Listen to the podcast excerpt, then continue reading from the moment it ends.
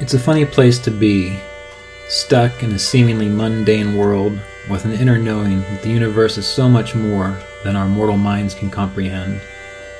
Yet we all have the capacity to know peace and our oneness with the wholeness of life. And through these interviews, discussions, and reflections, it is my intention to share this possibility. I'm Ryan Kurczak, and this is the Kriya Yoga Podcast. One of the things I want to discuss today, we've already been talking about uh, methods of experiencing samadhi. Uh, the work that you do, the work that you do with the Kriya Pranayama techniques, those are exercises which train your nervous system to turn within so that you can practice concentration, meditation, which results in samadhi. And we know from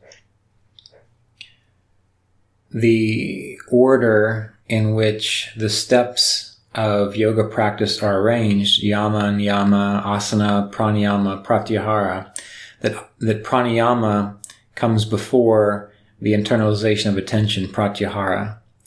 And so the Kriya Yoga techniques are for the purpose of essentially priming the body and the nervous system so that it can withdraw awareness within. And then, of course, focus, concentrate, which results in meditation, which then results in samadhi. And it's important to note that with these stages of Kriya Yoga practice, um, we can't overlook the ones that come before pranayama, which are the yamas and the niyamas. Those things that we're meant to do within this life to direct our, our mind and our consciousness and our mental field as well as the restraints, those things we are meant to avoid. Um, and then asana, fixing the body so that it can sit still. And asana, while it does mean specifically your meditation posture, your meditation seat, it also implies and includes everything which allows you to sit still.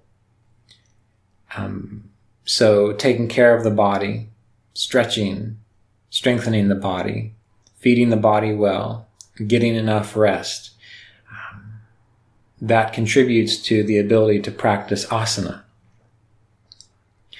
And the yamas and niyamas contribute to that too. For example, how can you sit still if you are so attached to all the various sensations that your body brings to you?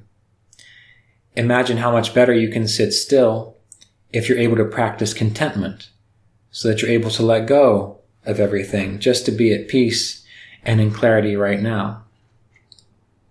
So we see that those are just two of the yamas and niyamas which contribute to the ability to sit still in one's asana, which also gives one the ability to practice pranayama well without distraction. And that's very important because again, as I've said before, we have to let go of our distractions in the same way that if we have an interesting hobby and when we go down into the basement or when we go out into the garden or when we go into our little private study to attend to that hobby or that interest, during that time, we just sink our awareness completely into it and we don't care what the rest of the family's doing or we don't care what is on television or we don't care what's going on um, being told to us in the news. We're focused on that thing. So the space that you meditate, the asana, that's like um, the area that you go to in order to focus specifically on your inner work.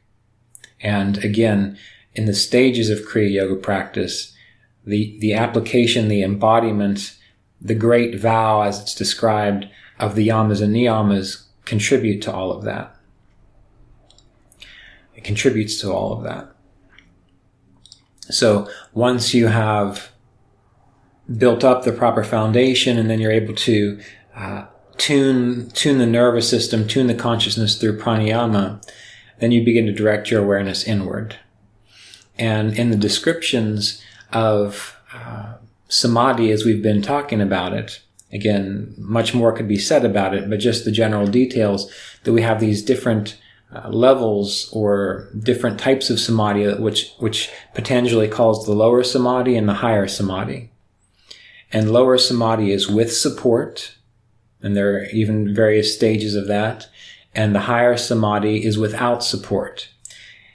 But the beautiful thing about the process that Patanjali shares that really all yoga teachers should be sharing with you is that um, this is a repeatable process and that you have the tools and you have the hardware to do it. And to do it though, you have to kind of strip away some of the mystical expectation of it. That there is a special key that makes it happen. That there is some kind of magical formula that generates a state of samadhi. And if you don't have that magical formula, well, then you're out of luck or you don't deserve it or um, who do you think you are to wake up in this lifetime? But this is the beautiful thing about yoga, and this is the beautiful thing about Kriya Yoga and this entire system is that if you are a human being and you are reasonably motivated, um, and you know why you're doing what you're doing, um, and you're able to arrange your life so that you can set aside time to explore this, knowing that you've done that with other things in your life. So you can't really make too many excuses. Then you are able to eventually, repeatedly experience samadhi as long as you recognize how it's done, the support that's required, and the stages of the practice. So those of you who are here today in this particular retreat setting, you already know the Kriya Pranayama techniques. In fact, you know probably a few other very important techniques as well um, you already know about the yamas and the niyamas within the Yoga Sutras of Patanjali. And if you don't, then you need to study them. And that study, you can use the book Kriya Yoga Continuing the Lineage of Enlightenment, which is again the core, the book that I uh, published, which is a commentary on the Yoga Sutras. You could go to kriyayogaonline.com if you haven't already and find the uh, I think it's a 26 hour downloadable course on the Yoga Sutras of Patanjali. Uh, or if most of you, you are already in the Kriya Yoga apprenticeship program, the two year Kriya Yoga apprenticeship program. In year two, we explore uh, these in particular.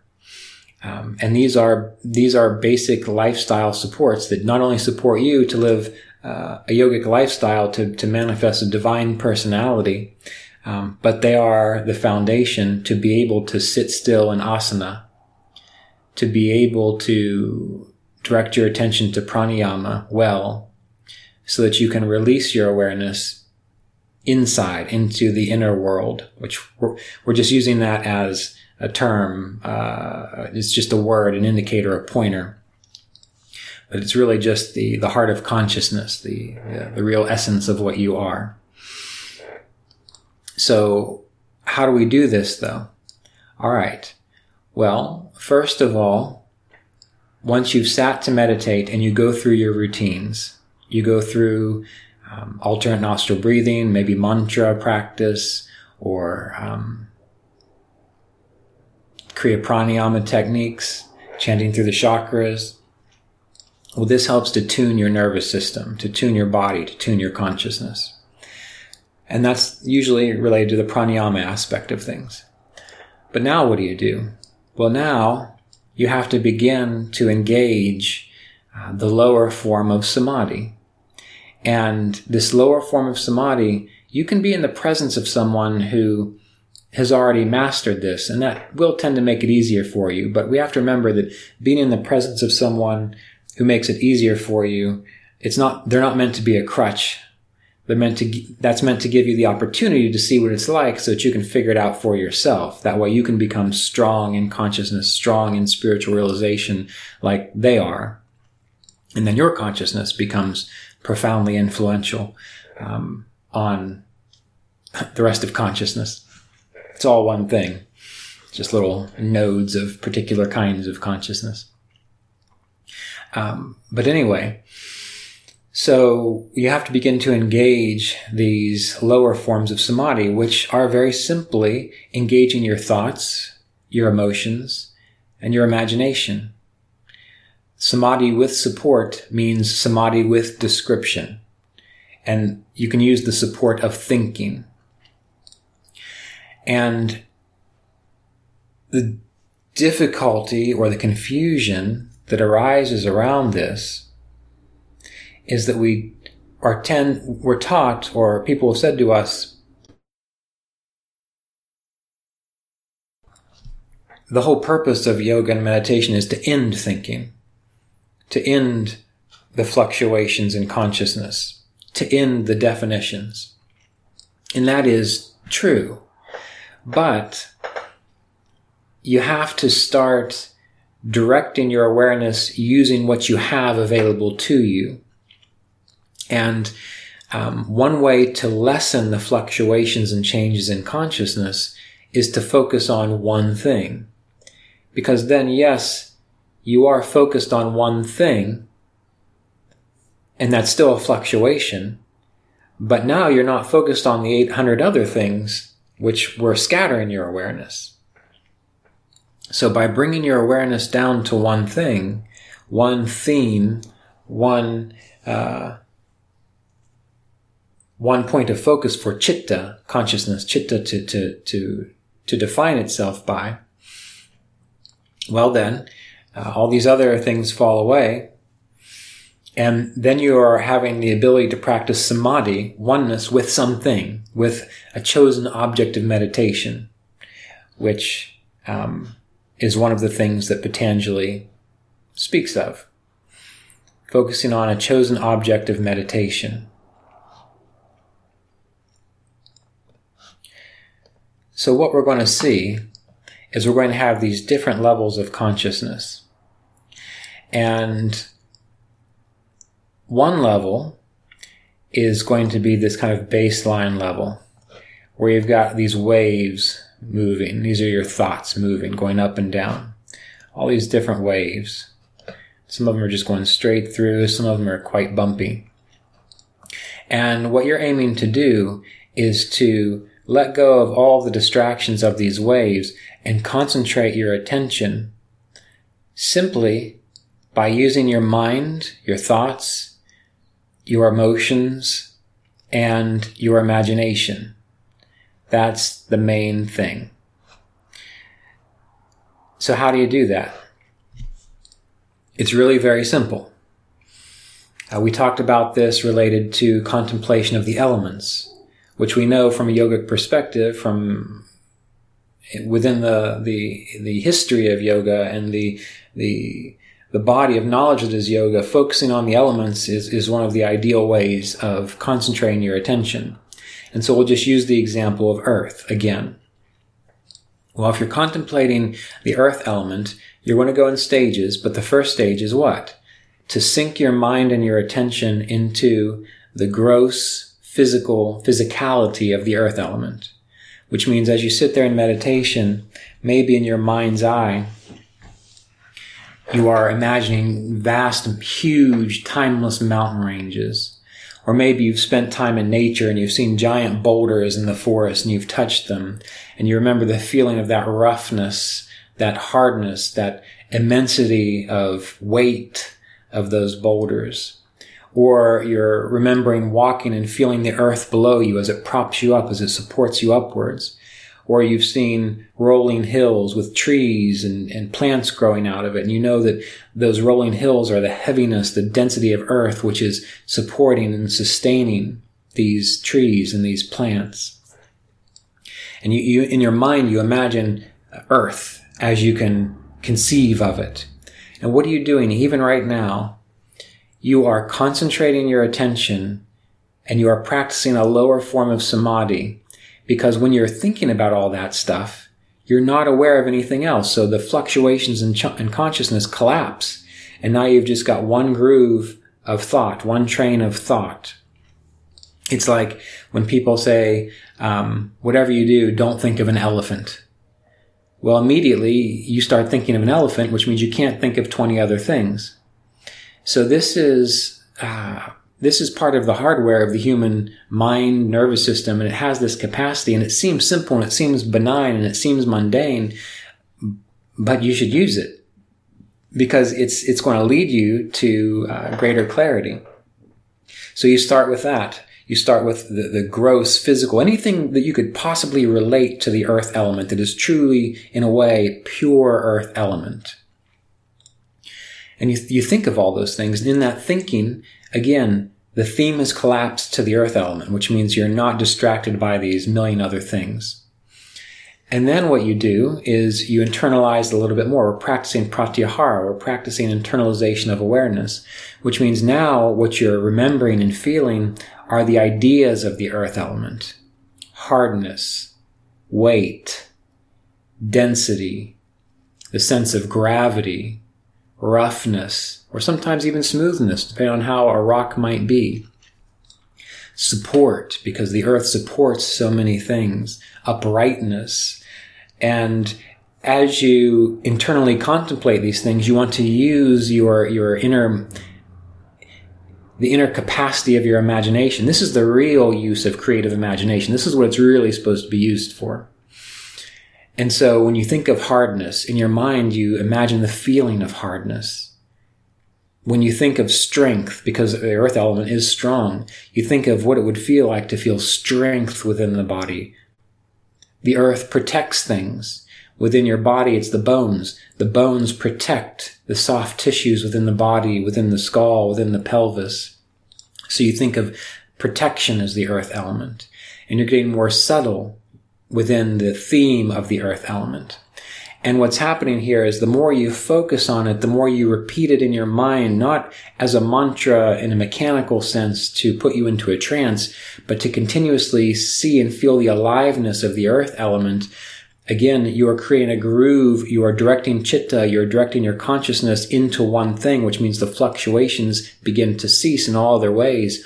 And that builds up a momentum. That builds up a momentum. And you can remember a time when you've been obsessed with, with something, whether it was a hobby or a person or an interest or an idea or a project, you know that when you've become obsessed with that thing, that there's a momentum behind it. You can even try to stop thinking about it, go for a walk or try to go to sleep. And even in your mind, the momentum continues and you're still focused on that. That's because chitta has become focused and now the momentum behind it is consistent and there's a continuity behind it.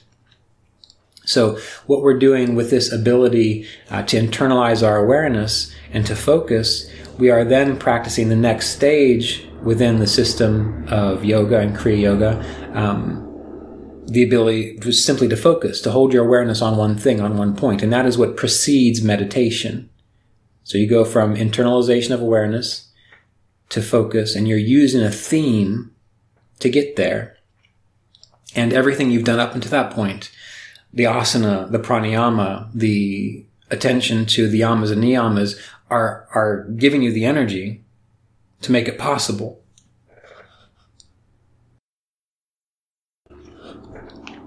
So then once that once you have in your once you have in your your once you've concentrated your consciousness so that you're thinking about mountains, rocks, hardness, density, gravity, and you're really in it. I mean, you're you're really actually feeling it and contemplating. You're not just repeating it so much to yourself, although that is part of this process. You have to think in that way.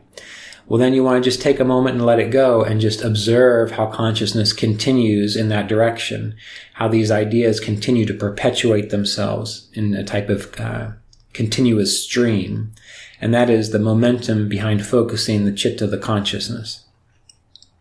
And once you sit with that for a moment or two, then you take it deeper to a subtler level, because we have to remember with the idea of the elements, we are not just um, we are not just focusing on the gross, we're, we're trying to tune into the great elements, like the blueprint behind all of creation, the experiences that we have.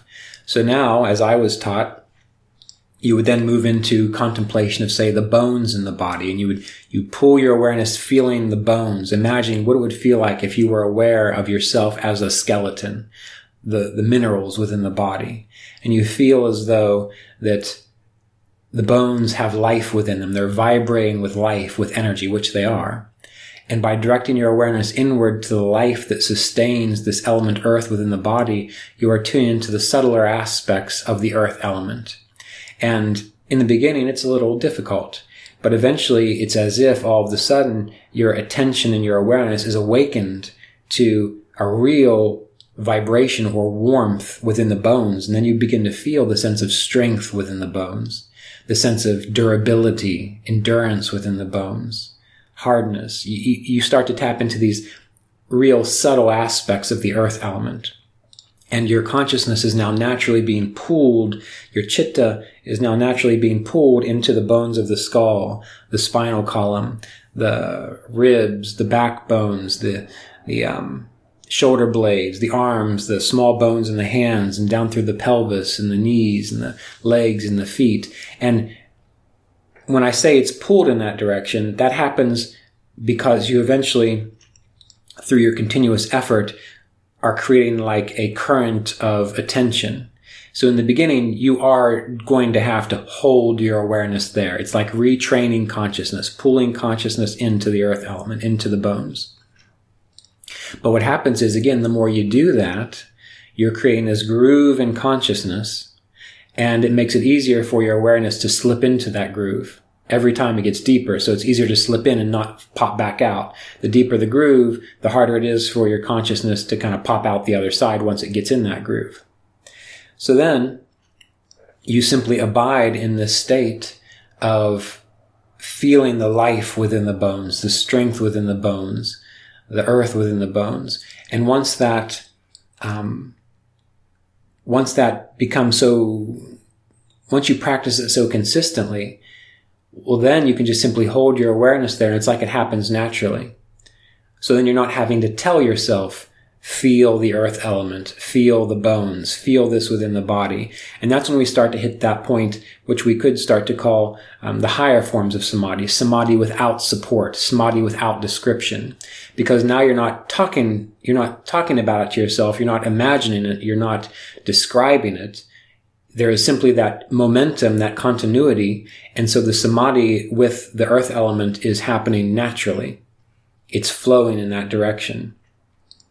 And you might only be able to do that for a few seconds to a few minutes in the beginning. But eventually, through practice of what we're describing here, it becomes easier and easier and easier and easier until you can bring it there. And then you don't have to do these things. You just simply experience samadhi without support, without trying to tell yourself about it. So you see how we've gone through these stages of the Kriya Yoga practice and how the yamas and niyamas give the foundation for your life to be able to do this. The practice of asana gives the ability to sit still. So now you can practice pranayama, the Kriya pranayama techniques, which refine the nervous system, which, which clears out a lot of the debris, the energetic debris that distracts you. So now you can start to pull your awareness within and do this inner work of focus, of focusing on something. And today I'm just using the example of the earth element just for teaching purposes. And then once you learn to focus within, you realize that that focus develops a momentum.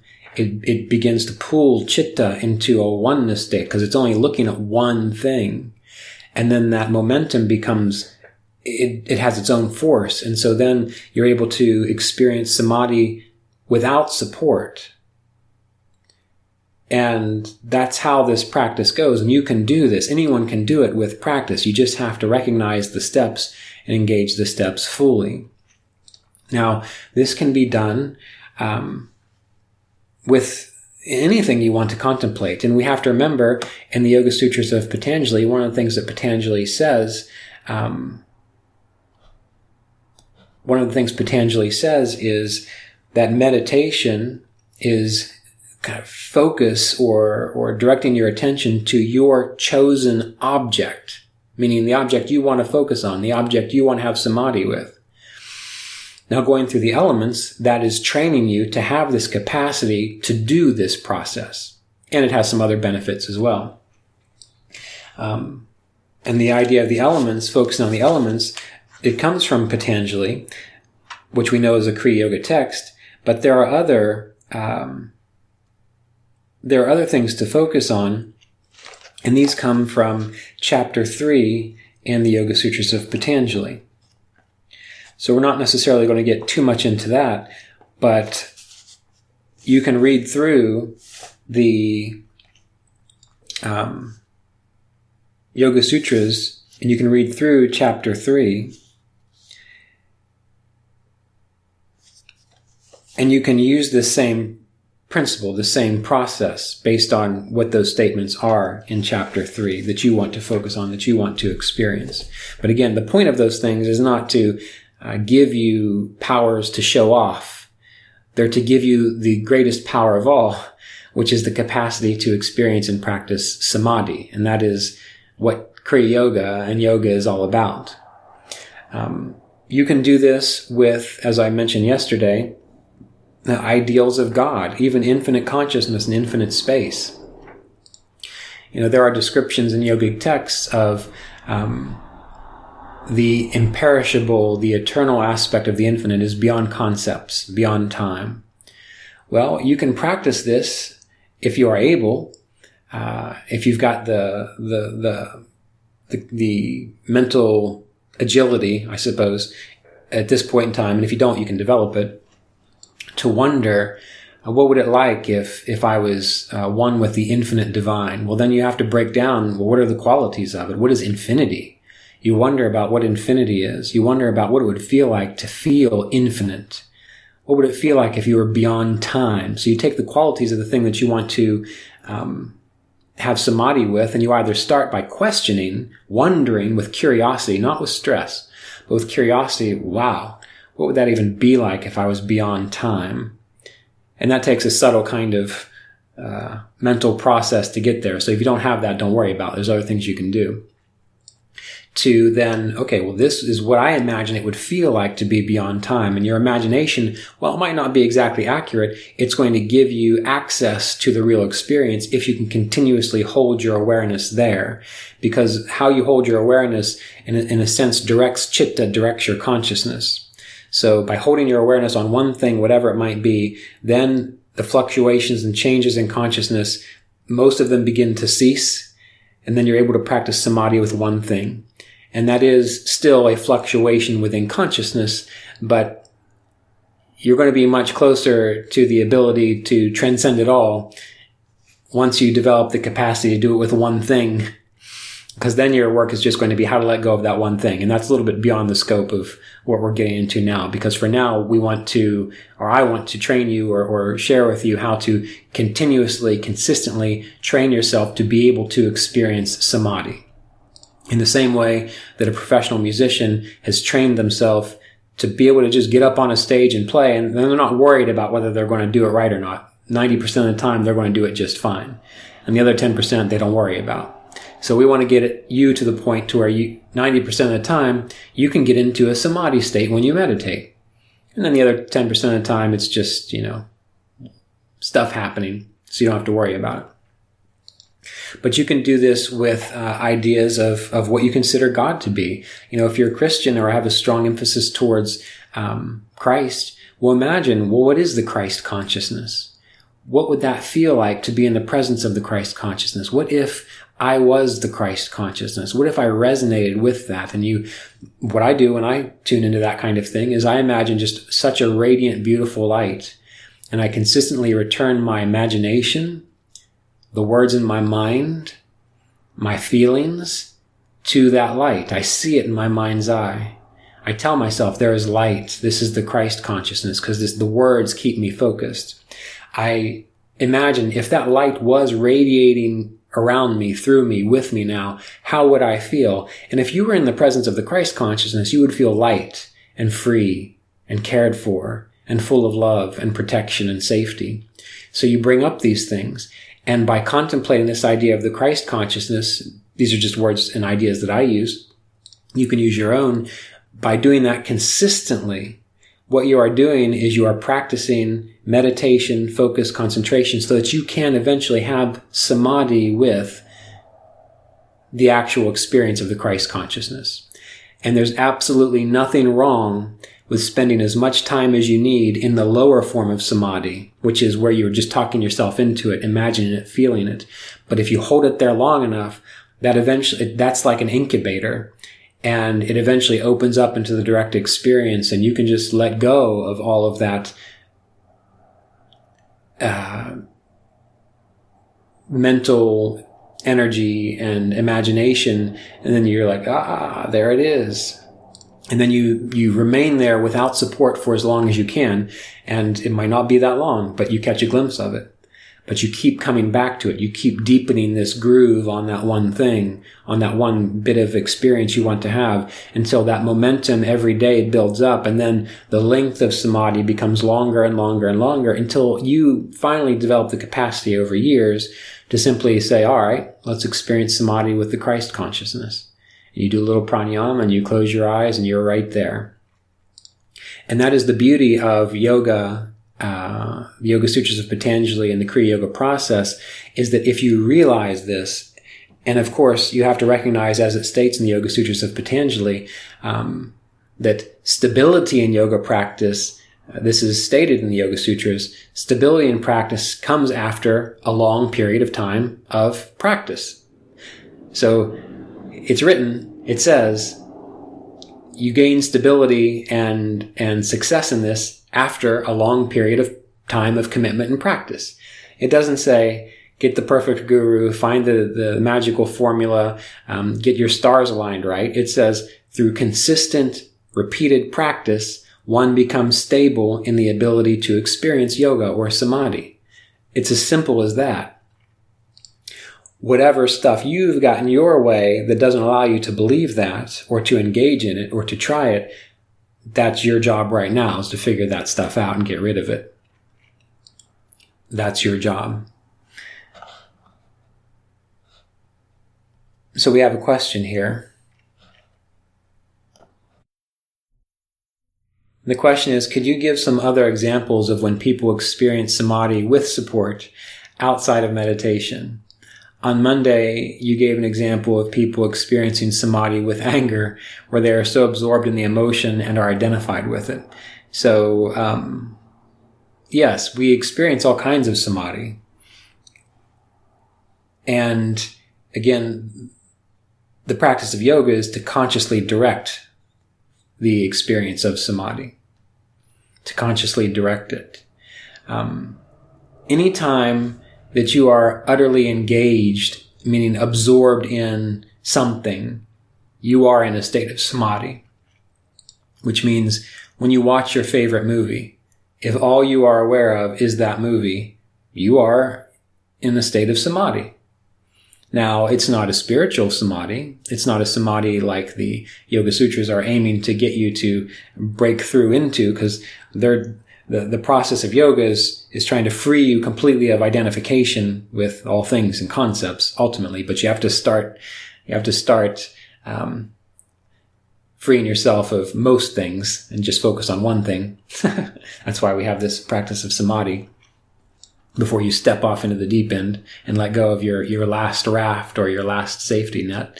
Um, but anything, anything that you find yourself engaged in, that that's all you are doing, that is in a sense a state of samadhi. Um, when I play music, uh, sometimes I remember many times. Uh, I remember many times playing, starting to play my musical instrument and getting into it, and then looking at the clock and thinking, "Wow, has it been an hour and a half?" I was so caught up in what I was doing. I told myself I'm just going to play for 15 minutes or so, you know, just to have a little bit of time. But then I look over at the clock and all of a sudden I realize I've been playing for an hour and a half. And then I say to myself, well, I'll just play a little bit longer. And then sure enough, another hour goes by. So there are certain things that it's very easy to, um, to experience that with. Um, things like emotions where you completely lose yourself. Well, yes, technically that is a kind of samadhi because that's all you are aware of. But it's, it's, it, if, if we're talking about lower samadhi, spiritually speaking, well, that's, we're going to call that unconscious samadhi. And that's what most people experience in life is unconscious samadhi. So what we're aiming to do is, um, bring this awareness of oneness, this awareness of the ability to direct consciousness um, to experience consciousness as one whole unified thing, um, again, on a conscious level, where it's not something where you just blank out, or it's not something where um, you you end up acting in a certain way, and that's all you're aware of at the time. But then you don't remember any of it, or you, you can't believe that, that that that you behaved in that way. You know, those are in a sense unconscious forms of samadhi.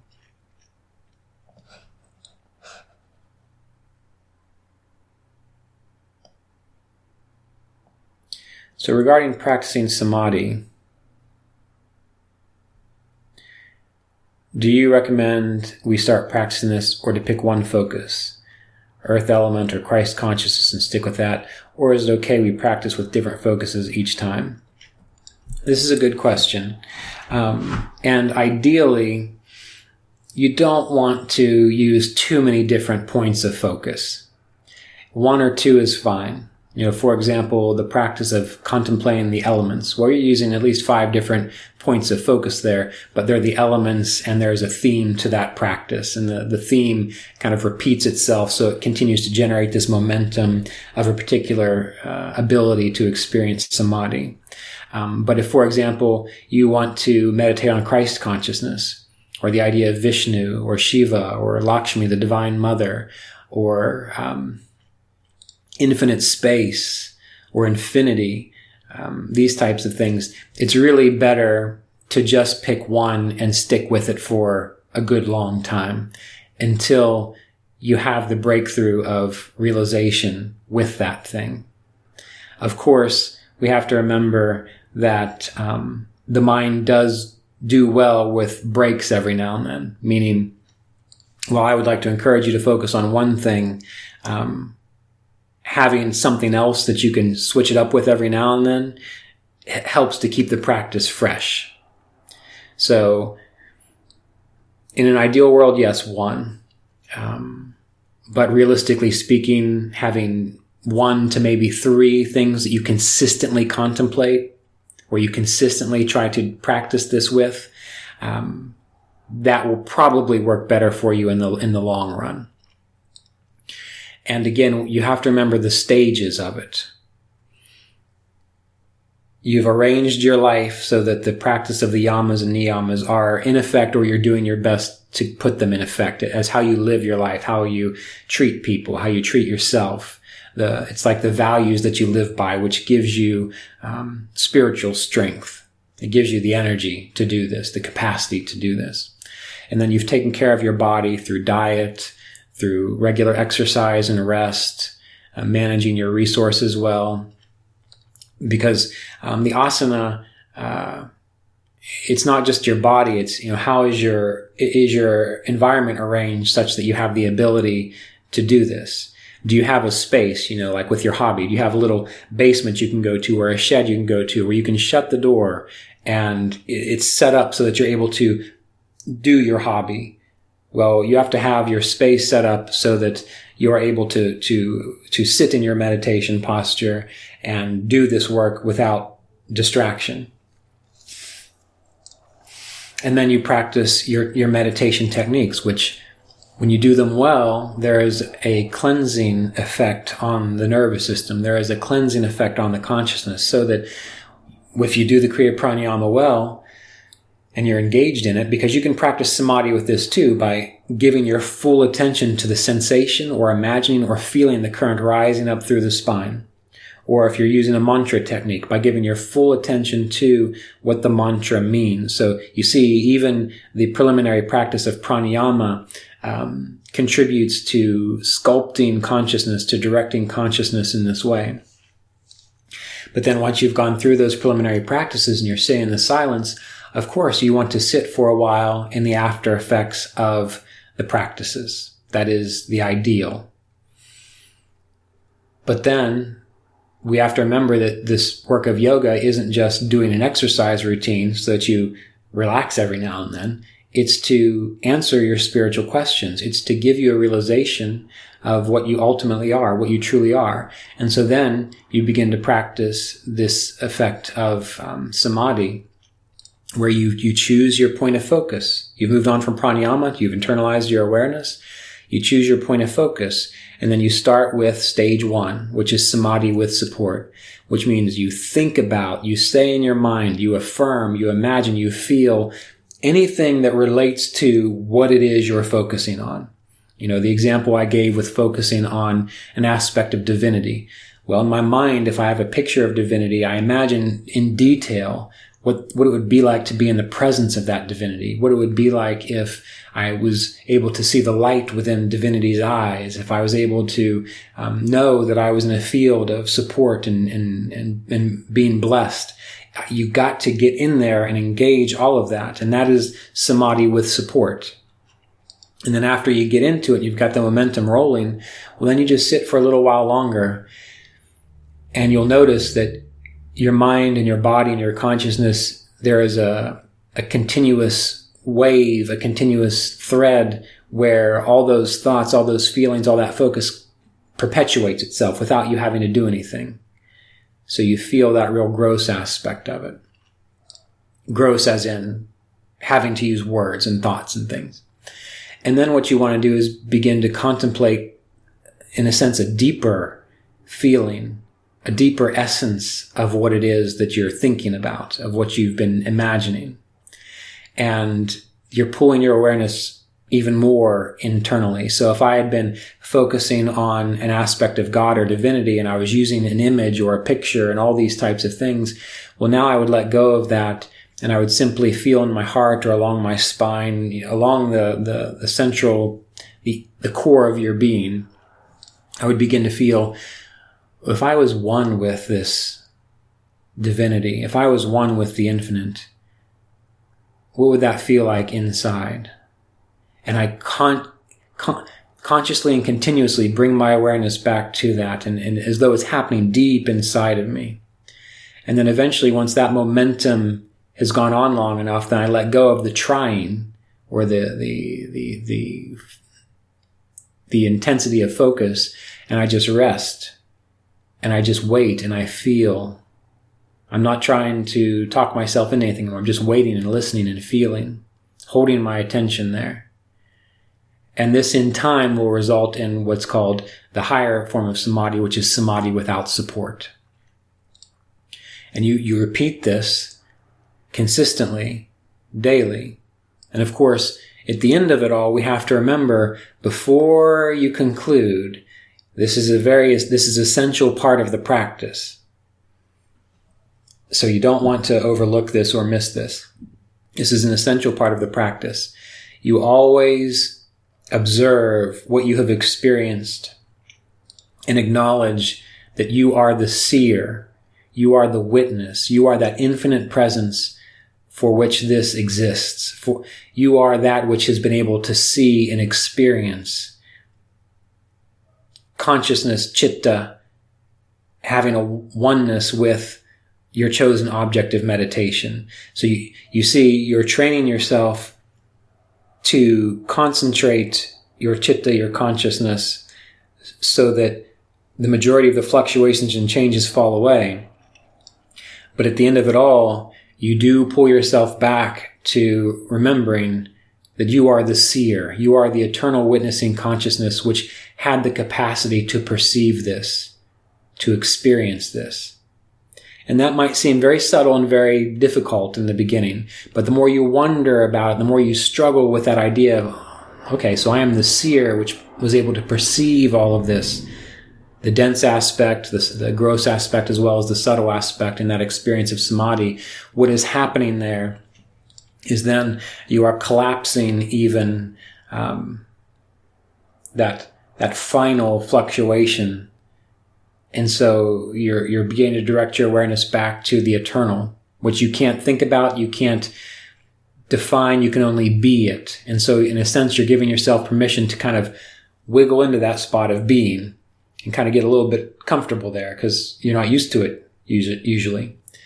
And in time, the more you do that, it's like you start to realize, oh, okay, if you've got a new car, you know, here's where the, the, um, the gear shift is. That, that's, that's how I reach the pedal. This is how I hold my hands right on the, uh, uh, the steering wheel. It's like as you begin to continuously s- sit back into the witness experience, it's like you're becoming comfortable with the experience.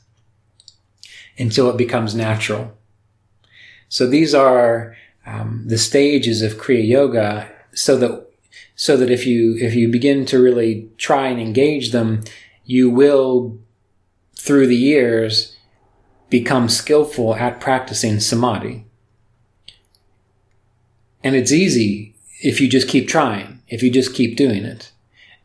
Um, and in a way, you might have a little bit of resistance to that because of all the stuff that you've been told over the years or the um, myth of it and the, the legend of it and uh, these types of things. But those yogis that you know that talk about experiencing it, or the, the ancient sages that you know that have experienced it, this is how they did it. If they weren't blessed with just uh, an immaculate uh, one off experience where it happens to them and that's it. You don't wait around for that. Of course, that's what's going to happen after all of this practice, but the practice itself is going to encourage it and you're going to become skillful at it. And the, the other important thing to remember is not in any way to develop a sense of uh, pride around it. It's not something to be proud of. It's just something you can do. Other people can't do it because they don't try or they're not interested in it. But every human being who has uh, the ability to understand and to practice and to be disciplined can do this. Every human being within reason has the ability to do this. In fact, it's our birthright. We're supposed to do this. This is, this is what uh, liberates us. And if we just let it be a natural thing, not to, to flaunt, not to be proud of, but just to grow into, um, then you will be fulfilling the purpose of Kriya Yoga and you will be fulfilling the purpose of your life. And then in a flash, uh, you will know what you need to know when you need to know it. And in a flash, your worries will dissolve and your, your, your unnecessary sadness and grief will dissolve. And you will be appropriate to every moment. And why this is so beautiful and why the body and this, this human organism is so important is because this is the crucible where this stuff happens. And the more you go through the process and the more you, at the end of it, as I described, keep acknowledging that you are the, the seer, the witness. Well, you do that enough, eventually you realize the persistence of the seer and the witness or your spirit, how it persists through everything whether you're dreaming, whether you're active and going on a bike ride, whether you're with your loved one, whether you're having an argument with someone who's trying to take advantage of you, whether you are grieving over the loss of a loved one, whether your own body is dying, you are pristinely aware of that spirit, that essence, that witness, which moves through, transcends, exists throughout all of that. And that's why you're free. Because then you see what you really are in relationship to uh, the changing phenomena of nature. Um, and this is the beauty of Kriya Yoga process. This is the beauty of the yoga process in general. This is the technology, the spiritual technology um, that humans are meant to engage, and it is rigorous and it is not necessarily easy. That's why they talk about it as discipline and austerity and the sacrifice that's involved in it. Um, but if you are inspired to do it, it's really a beautiful thing. This episode of the Kriya Yoga podcast was made possible by donations from Kriya Yoga apprenticeship students and supporters of our Patreon community at www.patreon.com forward slash Kriya Yoga.